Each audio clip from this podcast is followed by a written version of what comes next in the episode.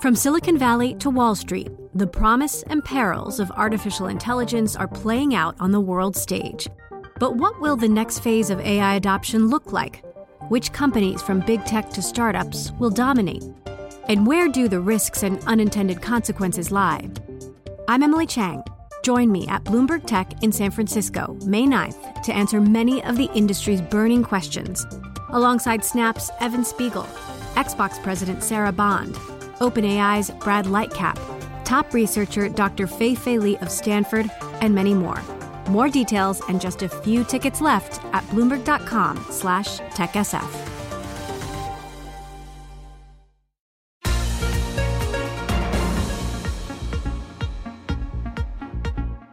Welcome to the Bloomberg P&L podcast. I'm Pim Fox along with my co-host Lisa Abramowicz. Each day we bring you the most important, noteworthy and useful interviews for you and your money, whether you're at the grocery store or the trading floor. Find the Bloomberg P&L podcast on Apple Podcasts, SoundCloud and bloomberg.com.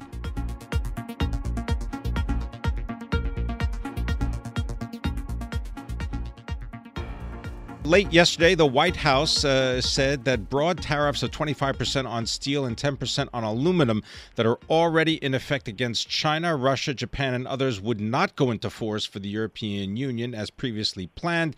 Instead, the European Union has another month to continue negotiating with the United States about the new pact in order to avoid the tariffs.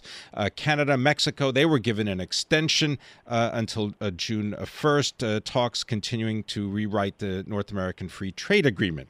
Here to tell us more about trade and China is Stephen Roach. He is a senior fellow and lecturer at Yale University, also a Bloomberg View columnist.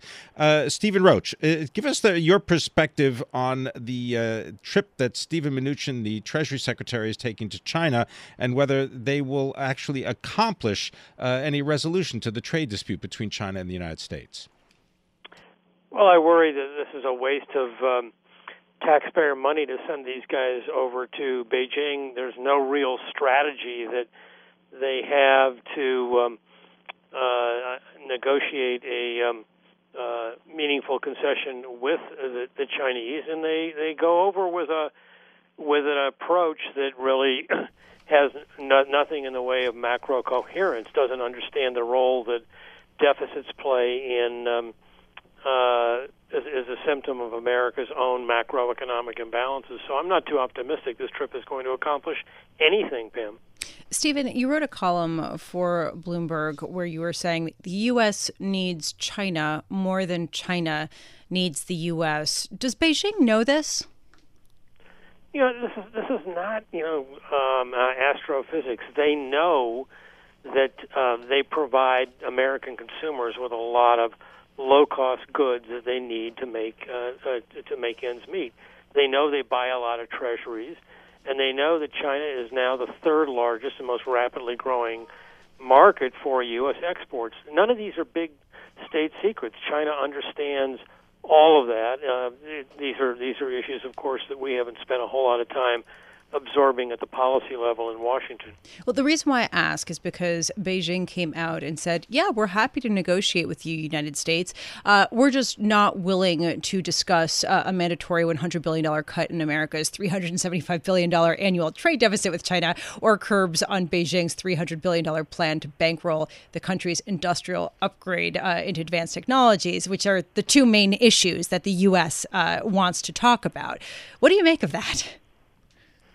Well, um, first of all, you know the the idea that you know we can make America great again by cutting a bilateral deficit with China or anybody else is totally ludicrous. I mean, if if we don't rebuild our national savings, and of course we're going the other way with these big Trump administration budget deficits, we can slash 100 billion, 200, even 300 billion off the Chinese uh, bilateral deficit. It'll just go to someone else, and that someone else is a higher cost producer that'll end up taxing American workers. And in terms of asking China to, to capitulate on its industrial policy, I mean, are we prepared to do that with our own industrial policy? Or did, did Japan do it, or has Germany done it?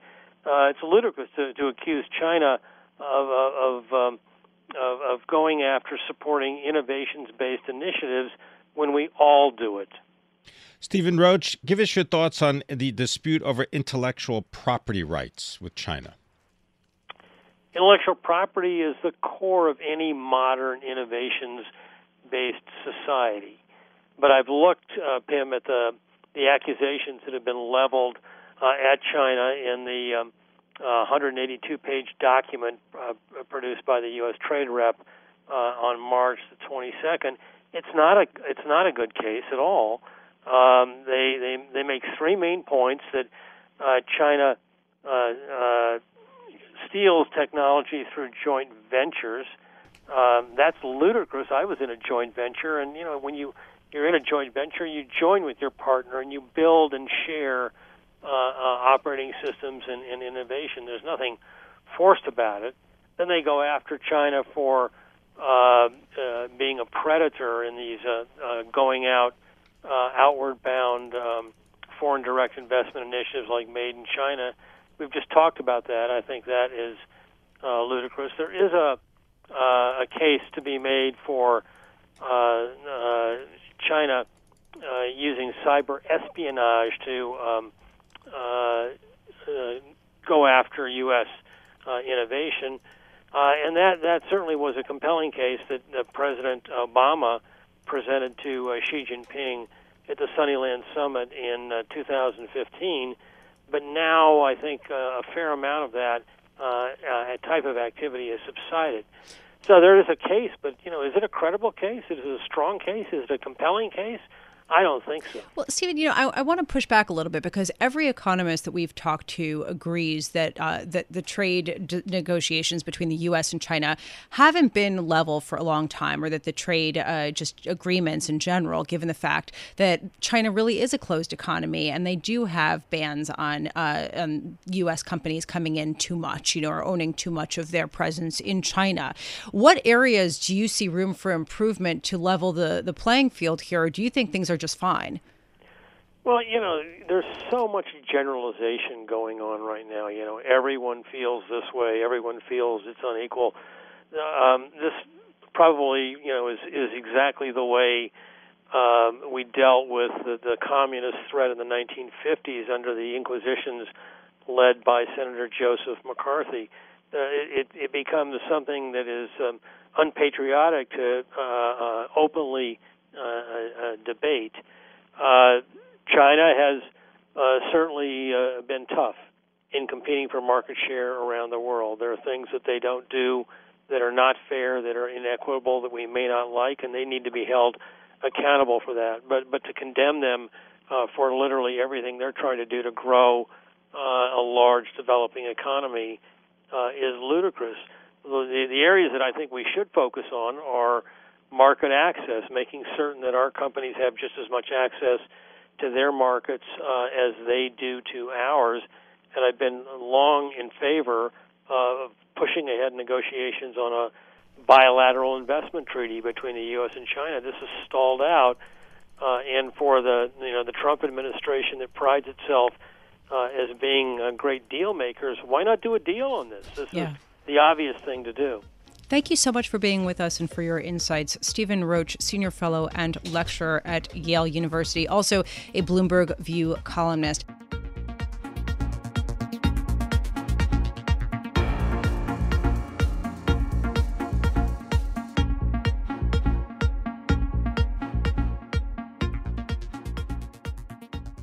Well, since the kickoff of earnings season, uh, basically April 13th, we've seen energy companies perform the absolute best among S&P 500 uh, corporations. Here to talk about uh, the future outlook is Liam Denning, energy, mining, and commodities columnist for Bloomberg Gadfly. So uh, we have seen an outperformance in oil companies, and I'm just wondering, uh, do you think that there is a lot of room for it to continue?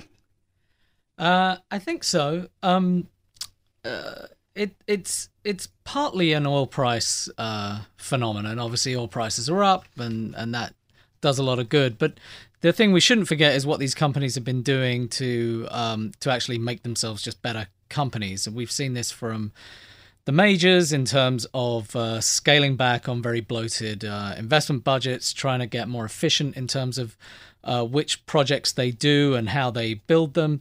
Uh, but we've also seen it with the independent guys. You, you know, there is a lot more talk now of um, uh, smaller exploration and production companies actually trying to live within their means, generate returns rather than just grow uh, as fast as they possibly can. We'll see whether that lasts if oil prices go higher, but for now, they seem to be making the right noises. Liam, uh, U.S. production of oil, 11 million barrels a day. Right. Yeah, this is. I mean, this is a big. This is historic. It is historic, yeah. I mean, it's it's the probably the the biggest thing that's happened in the oil market in the last decade. Okay, and uh, any chance that we're going to see even increased production? Because what we've heard in the past is, oh, maybe they'll get to 11 million. Mm-hmm. We could be headed a lot higher. The issue is just getting the oil out from where it is. Let's say West Texas, no pipelines, no roads. Yeah, uh, and when the logistical bottlenecks in West Texas will be eased within about 18 months, I would say. Um, as to how high it goes, um, I mean, there are all sorts of estimates out there. It certainly doesn't seem to be uh, slowing down anytime soon. And I think the key thing to watch out for is uh, with prices where they are, that kind of 60, 70 range, a lot of producers uh, are well able to, to keep growing production to keep hedging their production the thing to watch out for is this this kind of geopolitical premium that is creeping back into the market which for the guys in West Texas is just a windfall because it you know none of that stuff actually affects any of their production. It all happens very far away. And uh, the more supply shocks you see elsewhere the the more room that creates for uh, for US barrels. You know that, that I want to pick up on that point because I think it's a really interesting one. Just how much of a geopolitical risk premium are we actually seeing baked into the market right now Okay, so now you're asking me how long a piece of string is, and uh, so how long is a piece of string, Leo? Get you that ruler, the special ruler. Okay, yes. sorry, I forgot to bring my piece of string to the studio. Um, so it's impossible to say how much exactly. Make it uh, up, Liam. Come on. I, okay. uh, what I would say is that this has become much more of a narrative over the past six months or so than it was uh, for the preceding three or four years. In some ways, uh, the the crash that happened in 2014, which was you know in large part driven by the shale boom, sort of inoculated the market against geopolitical shocks, or at least it seemed like it. No one really seemed to care about uh, you know, the latest intrigues in Saudi Arabia or, uh, you know, what was happening in the Middle East. Um, people are caring more about it now, partly because inventories have come down, um, because demand has been pretty strong, partly in response to low oil prices, and because obviously OPEC, Russia, and some other countries have been holding supply off the market. And if you bring inventories down, then people start to worry a bit more about supply shocks, etc., uh, etc. Et it creates a certain danger in the market. Um, right now we're in a position where there is a lot of speculative money that is very long crude oil prices. Um, demand while strong globally, is showing signs of responding to higher prices. The US demand data for February just came out yesterday, and one of the things that struck me about it was that oil demand was up about half a million barrels a day, but none of that was actually what we tend to think of as oil demand, actual refined products like gasoline and that sort of thing. It was all natural gas liquids. Gasoline demand was actually down. And if you look back at what's happened to gasoline demand since late 2016, which is when prices began to rise at the pump, that's kind of flattened out again. Are you loading up the car to take that summer trip because it's going to cost you more? Two dollars eighty one cents is the uh, AAA average uh, gasoline price per gallon. Yeah, and now. if you look in a lot of cities, it's it's already north oh, yeah, of three bucks. Yeah. yeah. people are going to be paying more this summer. Absolutely, yeah. and I think that does begin to feed into demand, and that's the risk you get with these quote unquote geopolitical premiums. Thanks very much for being with us. As always, Liam Denning, energy, mining, and commodities columnist for Bloomberg Gadfly. Read all about it at uh, Bloomberg.com.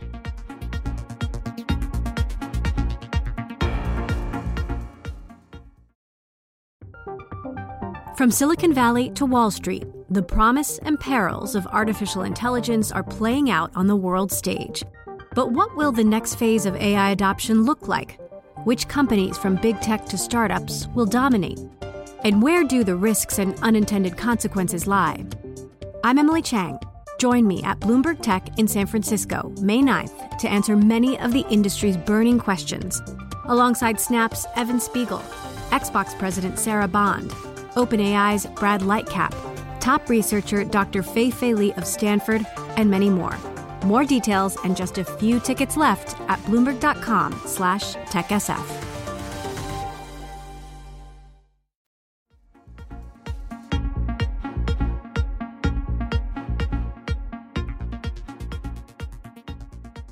How bad will it be? That is the question with Apple, which is set to report earnings after the bell today. Uh, and uh, people are worried that they are seeing slowing demand for smartphones, which have provided them with a seemingly unlimited amount of cash filling their coffers. Joining us now, Stephen Milunovich. He is managing director and technology analyst at UBS, joining us from UBS headquarters in New York. Stephen, thank you so much for joining us. So, uh, what are you expecting, and how much bad news is being already baked into shares of Apple? Well, you have to assume a fair amount is baked in just because practically every Apple supplier has projected uh, June quarter disappointment indirectly blaming Apple. On the other hand, the stock has held up quite well. So this quarter might be a bit of a tug of war between, on one hand, disappointing iPhone units, and on the other hand, uh, significant buyback and positives like services growth. So uh, there's a, there's some built in, but there's still some room for disappointment. Give us your revenue estimates for what you think Apple's going to do. So we think the company is going to do uh, a little over 61 billion in the March quarter. And remember that they they rarely, if ever, miss their guidance for a quarter. The real issue, though, is what's the guidance going to be for June? And for June, we're just over 50 billion dollars. Uh, we're looking for about 41 million units for the iPhone. I think the concern is that some of the lower numbers on the street suggest it could be as low as 35 million. So that's going to be a number people are looking closely at. I'm trying to understand whether we can interpret all of this hype about declining smartphone sales as a failure of the iPhone 10, or is this just a natural part of the cycle? I tend to think of it more as a market issue. Now, there is a narrative that the 10 has been disappointing, that the company's overpriced it. Um, I'm not sure that's the case in the sense that we find that users are moving up the Apple price curve. That is, the percentage of buyers buying a phone, say, over $700, we think has doubled this cycle. And if you don't like the 10, there's plenty of other options for you. I'm a bit more concerned that the market's mature, that uh, geographies like China, which we thought would really bounce back for Apple, are coming back very gradually, and that we continue to see an elongation of the upgrade cycle. So I think it's as much a market issue as it is an Apple problem. Can you speak a little bit more about China because there are some estimates that between 70 between 60 and 70 million Chinese consumers are due to upgrade their phones over the next 12 to 18 months.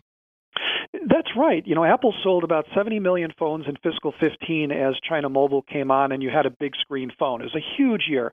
We're nowhere close to that. Um, Hong Kong is pretty much gone. So we're talking about mainland China, which is around 40 million units a year. We and others thought that there'd be a lot of people waiting to upgrade, and uh, therefore we'd see you know some sort of double-digit growth this year. Uh, we're beginning to think that's less likely. We think that the number of people who can afford an iPhone in China is fairly flat. That uh, Apple's pretty much splitting the high end of the market with Huawei and that you are seeing elongation of upgrade cycles even in China. So um, we still expect to see some revenue growth for Apple in China with a higher ASP, but we've kind of gotten off the idea that we're going to see a huge bounce back. So this is such a fascinating issue to me, uh, and just uh, sort of confirmed with Sony's earnings overnight, where they reported a massive decline in the production of uh, of cameras for smartphones. And I'm just wondering, uh, what can Apple do to diversify their business so that there is less focus on the smartphone supercycle and its potential death? Well, first of all, I think the, the smartphone's not a terrible position for Apple because their installed base has been growing. So it's a question of when, not if, people are going to buy another iPhone. But to diversify, you've seen them certainly boost their services business. So services is moving toward 20% of profitability. We expect it's going to grow over 20% this evening. Uh, so that's very helpful. They also have a $7 billion wearables business, you know, with the watch, the HomePod, the AirPods. So they're, you know, starting to diversify a little bit there. And as the watch, you know, really doesn't doesn't, or excuse me, as the iPhone doesn't really grow much in the future, getting a couple points of corporate growth from wearables is going to be noticeable. I don't think you're going to see tremendous new hardware from the company for the next, say, two years, but eventually you could see augmented glasses, uh, augmented reality glasses, for example. That'll help diversify revenue a bit as well. Augmenting the investor's pocketbook. How about returning money to shareholders? Well, we expect a pretty big number tonight. They have about 125 billion of excess cash. We expect a good bump to the dividend and discussion of you know up to 100 billion dollar incremental buyback. Um, the question is over what period would that happen? I, I would say three to five years. I think it's going to be a little bit more on the gradual side. Some people have a concern that maybe they'll keep more dry powder for M&A. Possibly, but I don't expect the company is going to be that acquisitive, at least in the near term. So I think they feel the stock here is, is very undervalued, particularly due to the services business. So I, I expect they'll be relatively aggressive on a buyback. Does anyone care about Apple's foray into that newspaper service and other types of subscription uh, offerings, entertainment? Well, it helps the services side. You know, it's funny. The the company has said that the vast majority of iPhone customers pay nothing for Apple services. So if they can get people starting to use services, our work finds that they actually increase their number of transactions at a 20% rate annually. So it is through new kinds of, you know, video and the newspaper and so forth that they are hoping to get people into that services ecosystem. And history suggests that once they get in, they get pretty active. Stephen Milunovich, thank you so much for being with us. Stephen Milunovich is managing director and technology analyst at UBS, coming to us from UBS headquarters.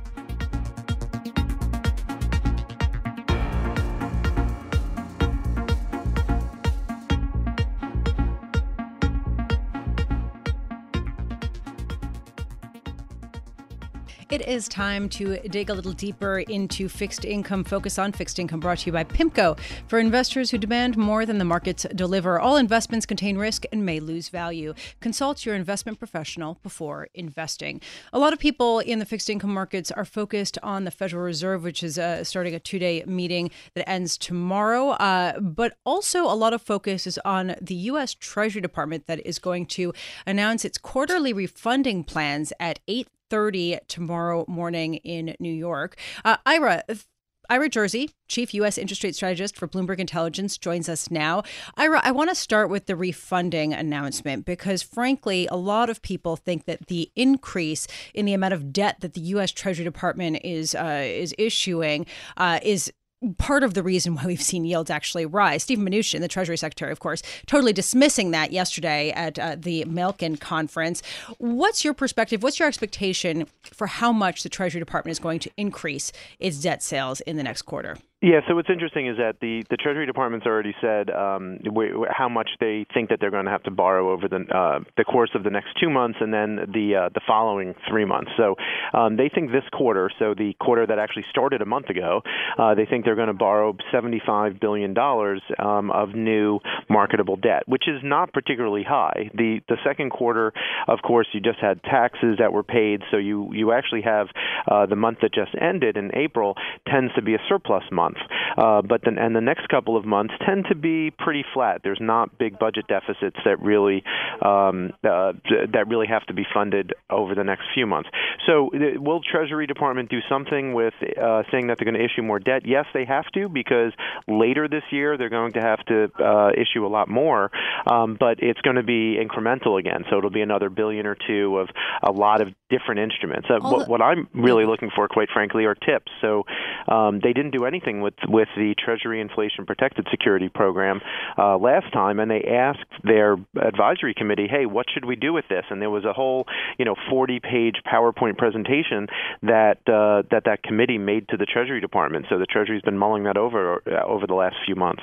That's really interesting. And we did, of course, get the uh, first quarter results as far as how much debt the U.S. Treasury sold $488 billion, a record, and exceeding the estimates that the Treasury Department previously came out with. How much credibility do uh, these estimates have if they have exceeded them in the past?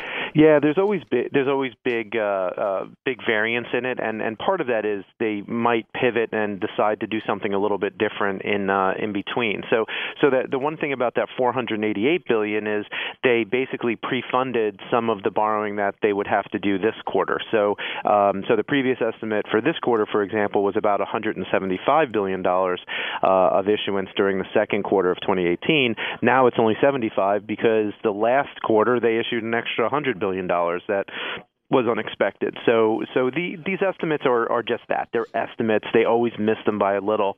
Um, but you know, at the same time, they're they're kind of useful guides as to the magnitude of increase that they're expecting, or the magnitude of of uh, um, of pay down that they're expecting in uh, in the different markets. So when you're trying to forecast exactly how much they're going to issue for T bills all the way through 30-year bonds, um, you need to you need to know that, um, and and so it is helpful information. Ira Jersey is the market raising interest rates, and therefore the Federal Reserve won't have to. You know, that, that's a good question, Pim. I, my, my view is no. Uh, you know, the interest rates are somewhat higher. You know, certainly, you know, three percent is this the you know number that I know a lot of people um, look at. I think in the rates market, you know, pretty much everyone yawned and said, "Oh, three percent, is not important because 3.06 is an important technical level, and three percent is just another number." Um, but I do think that that wait a minute, wait a minute. You got people who are looking at 3.06, and they're having you know over lunch discussions about that and yet a round number like 3% is not interesting. I mean uh, come on really? yeah, yeah uh, for real yeah i'm not kidding. Um, the uh, but but to, go back to your question about whether or not you know the Fed doesn't have to hike because the market's doing it for them, I think one of the reasons why we're here, one of the reasons why two-year notes are at two and a half percent, and the reason why you know ten-year notes are hovering right around three percent, is because uh, is because the Federal Reserve is expected to hike. If the Federal Reserve were not expected to hike a few more times this year and, and three times next year, then you'd wind up with certainly front-end yields. So two-year notes and five-year notes would probably be at somewhat lower yields than they are today. Um, you know, 10-year notes in, in that scenario might actually move move, uh, move somewhat higher and make uh, potentially new yield highs for this cycle. So let's say uh, the Treasury Department does announce some kind of new TIPS issuance. What will that tell you with respect to the U.S.'s expectations uh, regarding inflation?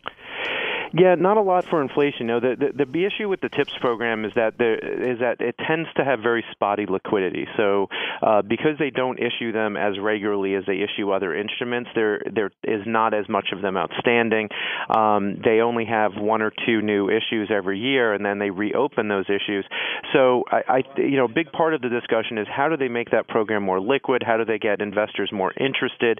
How do they make it a program that can be a kind of sustainable funding source? Source and at the same time be useful from an information purpose for policymakers like the Federal Reserve as to as to where the market thinks inflation is going to be. So those are those are all the potential things that they uh, that the Treasury Department might try to address. And maybe that's a matter of maybe getting rid of one of the issues, maybe getting rid of, for example, the 30 year and only having five and 10 year, and then having more frequent auctions of them, so you get a little bit more liquidity and better price discovery.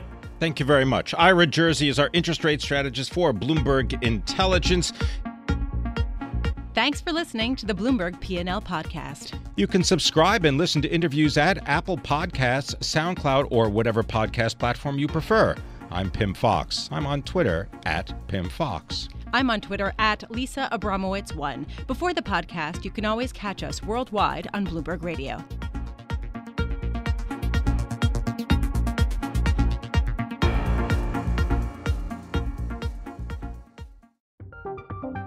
From Silicon Valley to Wall Street, the promise and perils of artificial intelligence are playing out on the world stage.